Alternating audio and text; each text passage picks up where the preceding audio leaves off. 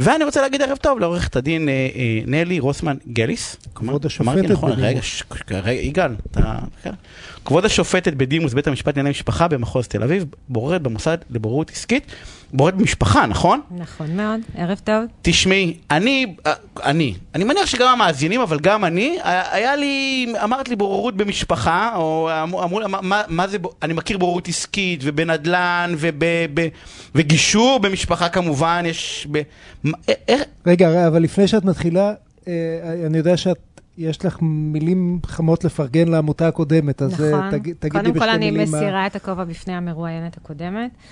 אני חושבת שמי שעושה עבודת קודש ורואה את אותן נשים ואנשים שקופים ושקופות, שבעצם, אם נודע על האמת, עוברים התעללות מדי יום ביומו, גם אם היא בתמורה לכסף, זה דבר מדהים, וצריך להסיר בפניהם את הכובע, כל הכבוד שהבאתם אותם. ואת גם עומדת להתנדב שם, אם אני זוכר נכון. אני מאוד, עכשיו שאני כבר, בדיוק, עכשיו שאני כבר לא, בתפקיד השיפוטי אני יכולה. ראיתי שהיא מצטנעת וזה, אמרתי, אני חייב להגיד את זה. כן, טוב, בוררות מאוד. משפחה, יש דבר כזה? מה, מה זה הייצור הזה? תסבירי. קודם כל, באמת, יש איזה שהם, אה, איזה שהן דעות קדומות, קדומות לגבי בוררות, שזה משהו שיותר נוגע לעולם הדלזן, לעולם העסקי, אה, ואנשים שוכחים שבין בני משפחה יש הרבה פעמים שותפויות אה, נדלניות, שותפויות עסקיות, יש משפחות רבות במדינת ישראל שמחזיקות בחברה אחת, שתיים, שלוש, ארבע, שולטות במשק, והרבה פעמים המשפחות האלה גם כן נקלעות לסכסוכים פנימיים, כשבעצם גם אם הסכסוכים האלה בסופו של דבר באים לידי ביטוי בעיקר בתחום העסקי, או בתחומים שהם לכאורה תחומים אזרחיים, מעצם העובדה שהם בני משפחה, אותם סכסוכים הם סכסוכים שמגיעים בסופו של דבר לבתי משפט לענייני משפחה. אנשים חושבים שבית המשפט לענייני משפחה, זה רק גירושים וירושה. זה גירושים, ואם הילד מקבל שעה שתיים או ארבע, אבל יכול סכסוך של חברה של מיליארדים. נכון. להידיין בבית משפט בקריית גת לענייני משפחה, וכל האלמנט העסקי הזה, יחד עם המורכבות המשפחתית, תהיה בבית משפט לענייני משפחה. נכון. אז בואו תנו לי קודם כל לעשות לכם סדר, לגבי הנושאים שנדונים בבית המשפט לענייני משפחה.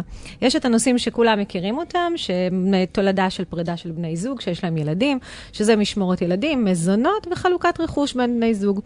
חוץ מזה, יש קשת ומגוון של נושאים שנדונים בבית משפט לענייני משפחה, רק בגלל שהצדדים לסכסוך הם בני משפחה, שמדובר על תביעות נזיקיות, נזיקיות בגלל שקרה איזשהו נזק למי מבני המשפחה על ידי בן משפחה אחר, בין אם זה בגלל פגיעה פיזית, נפשית, מינית וכיוצא בזה, תביעות שיכולות להגיע להיקף גם של מיליונים, תביעות לפירוק שיתוף בחברות, בחברות, בעסקים, במקרקעין, תביעות שקשורות לירושות, התנגדויות לצבאות, תביעות לפי חוקים מסוימים.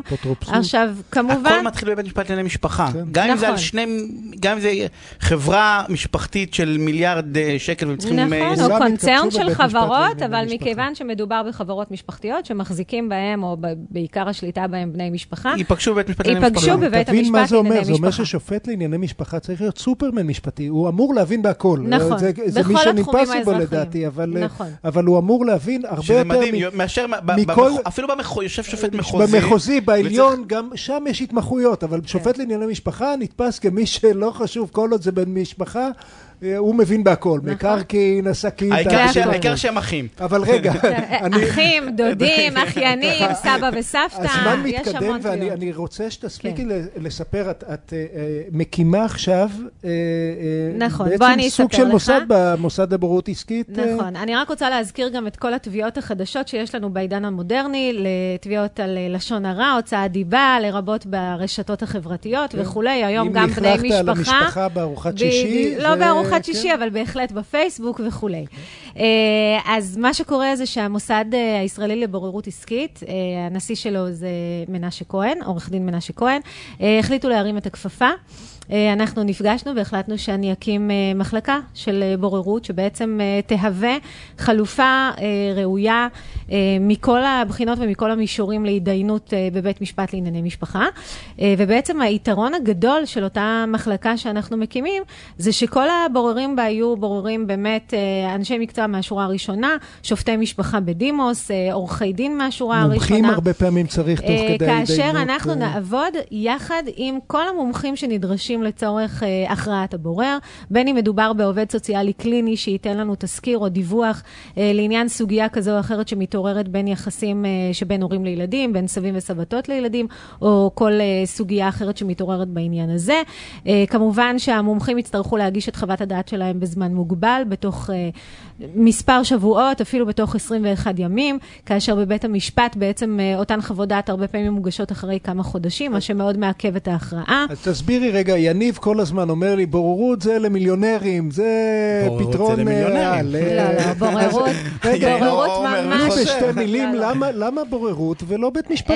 אז בואו אני אסביר לכם, לדעתי, בית משפט הוא למיליונרים, לא בוררות. יש באמת מקרים שבהם אין ברירה וחייבים להגיע לבית המשפט, כמובן בכל העניינים של סטטוס, יש כאלה שגם יגידו שבעניינים של משמורת ילדים, חייבים להגיע לבית המשפט, אבל בהחלט בכל הנושאים הלכאורה פשוטים של מזונות, של חלוקת רכוש בין בני זוג, אנשים מגיעים סתם לבית המשפט, שבית המשפט הוא עמוס ביותר, עמוס, כל שופט מטפל במאות, כן.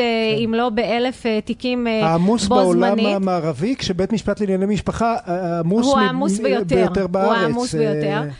כאשר מטבע הדברים, שופט לא יכול לעבוד יותר מ-עשרים וארבע שעות ביממה, ולכן שזה מחדל. אפילו, נכון, אני באמת מתנצלת על זה, מראש ובדיעבד, אבל זה מה יש. ולכן אי אפשר לקבל הכרעות ואי אפשר לקבל פסקי דין בטווח זמנים שהוא באמת סביר. יכול לעזור לאנשים, יכול לקדם את הסכסוך, ויכול בעצם לתת לאנשים להתחיל לחיות את חייהם אחרי משבר מאוד מאוד גדול בזמן סביר.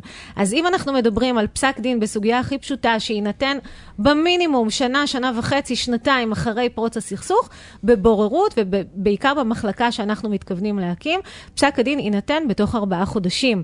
אחרי ששמענו וואו. כבר הוכחות, אחרי ששמענו עדים, אחרי שמינינו אם צריך אקטואר שייתן חבר, חוות דעת לגבי איזון משאבים של הצדדים, אחרי שמינינו רואה חשבון שעובד איתנו שייתן הערכה של שווי החברה. והכל התכנס של... לארבעה חודשים? הכל התכנס במקרים, זה התחייבות שבמקרים פשוטים הכל התכנס לכדי ארבעה חודשים, ולשם כך אנחנו נעשה גם ישיבות בוררות בערב ובימי שישי, ואם צריך בזום, ובמקרים מורכבים יותר, אז עד שמונה חודשים. אנחנו נעמיד גם אופציה של ערעור על ידי בורר. ברשות, זאת אומרת, הצדדים יוכלו לסכם אם הם רוצים ערעור או לא רוצים ערעור. בוודאי, הצדדים בהסכם הבוררות שלהם יוכלו להחליט שהם רוצים גם לערער על פסק הדין בפני בורר, כאשר יעמדו לרשותם מספר בוררים בעלי שם שכבר ישבו בערכאות ערעור. אין בעיה מבחינת הנושאים? כאילו, עוד פעם חוץ מסטטוס אמרת, אבל כאילו ירושה אין בעיה לדון ושזה יתאפס, כי הרי פסק דין של בורר בתחום האזרחי, זה, בו, זה פסק דין. נכון. לכל דבר ועניין, נותנים אחרי זה תוקף אם רוצים, או לא... גם ירושה, אם הם חייבת את הצדדים. לא, כי החוקים אחרים... אז שוב, אני, אני, אני, רוצה, אני רוצה קוגן, לדייק. יש, יש כאילו אני חוקים... רוצה לדייק. בעניינים של סטטוס, אני לא חושבת שאפשר לקיים בוררות. סטטוס זה משמורת כאילו? לא, סטטוס, לדוגמה לקבוע אם אדם נשוי, אם אדם גרוש, התרת נישואים, או עניינים שהמדינה יש לה אינטרס בהם, כמו לדוגמה להתיר לקטינה בת שש עשרה להינסה. יש פה גם את, את עניין של המדינה שהיא צריכה לקחת בו חלק, וזה לא עניין לבוררות, או לדוגמה אימוץ של ילדים.